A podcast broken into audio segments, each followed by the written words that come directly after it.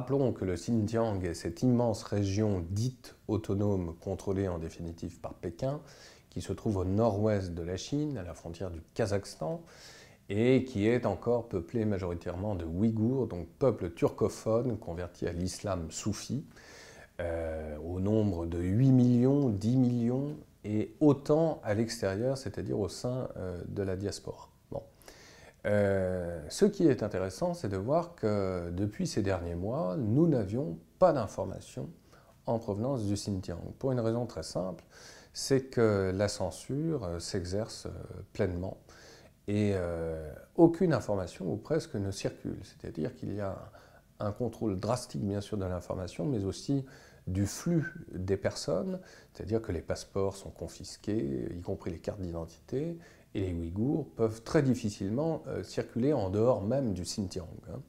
Donc très grande difficulté évidemment euh, d'avoir des informations. Sauf que on a su, euh, il n'y a pas si longtemps finalement, qu'un attentat avait été commis dans l'extrême ouest de cette immense province de 3 millions de kilomètres carrés, hein, c'est évidemment énorme, à Caracas, où euh, des Ouïghours ont commis un attentat contre un commissariat euh, de police et le siège même du Parti communiste chinois. deux personnes de la sécurité ont été tuées et les trois agresseurs ouïghours ont été supprimés. Alors, c'est assez intéressant parce que c'est révélateur évidemment d'un état de tension, même si euh, euh, on est très loin euh, des émeutes de 2009 qui avaient eu lieu à Urumqi, et là plusieurs centaines de personnes, à la fois Han et Ouïghours, s'étaient affrontées. Mais ça montre quand même évidemment l'état de tension d'une société indigène, donc ouïghour, qui se sent de plus en plus marginalisée sur le plan économique, qui pour une partie d'entre elles est tentée par le radicalisme islamiste du fait même de la présence euh, chinoise. Et euh, cela montre aussi euh,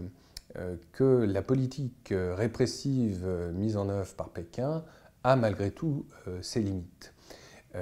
C'est-à-dire que cet attentat a réussi. il a réussi dans des conditions en même temps qui sont extrêmement difficile, il faut le rappeler, et là on a d'autres informations concernant justement le dispositif sensorial et euh, de surveillance du territoire qui a été mis au point depuis ces derniers mois par les nouvelles autorités communistes chinoises. Je dis bien les nouvelles autorités qu'incarne un nouvel homme fort représentant du Parti communiste chinois au Xinjiang, le dénommé Chen Chuan-Guo. Chen Tsuenguo, euh, quand on google euh, sa biographie, est un protégé de l'actuel Premier ministre Li Keqiang, donc un personnage évidemment important,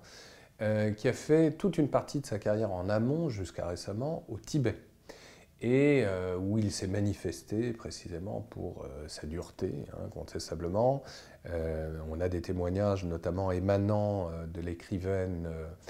sino-tibétaine Tsering Wazer, qui est une écrivaine célèbre dans le monde chinois et tibétain et qui fait euh, état d'une très grande dureté évidemment de, ce personnage, originaire par ailleurs du euh, Renan. Et euh, la politique mise en œuvre par cet homme au Tibet, donc en amont, semble être la même que celle qu'il met en œuvre au Xinjiang. C'est-à-dire donc quadrillage systématique du territoire, euh, établissement de nouveaux commissariats qui deviennent également des lieux prestataires de services, euh, mais euh, également extrêmement ambivalents, permettant de mieux surveiller encore la population indigène, c'est-à-dire système de Wi-Fi, prêt de téléphones portables, assistance, assistance à la population locale, et à tout moment, ces commissariats peuvent devenir en fait des zones euh, de, surveillance rapprochées permettant justement de quadriller la population et de l'assigner à résidence. Et euh, cette politique semblait avoir porté ses fruits jusqu'à ces attentats récents du 25 décembre dernier. Alors, qu'est-ce que ça veut dire? Ça veut dire que cette politique, en définitive, est inefficace et que Pékin va être confronté à un nombre croissant d'attentats de ce type. Et par ailleurs, les transformations même de Daesh beaucoup plus loin, beaucoup plus à l'ouest, euh, qui, telles des cellules cancéreuses, sont en train de se développer maintenant un peu partout en Asie centrale, vont forcément euh, se rapprocher du Xinjiang. Et on peut évidemment euh, craindre le pire, c'est-à-dire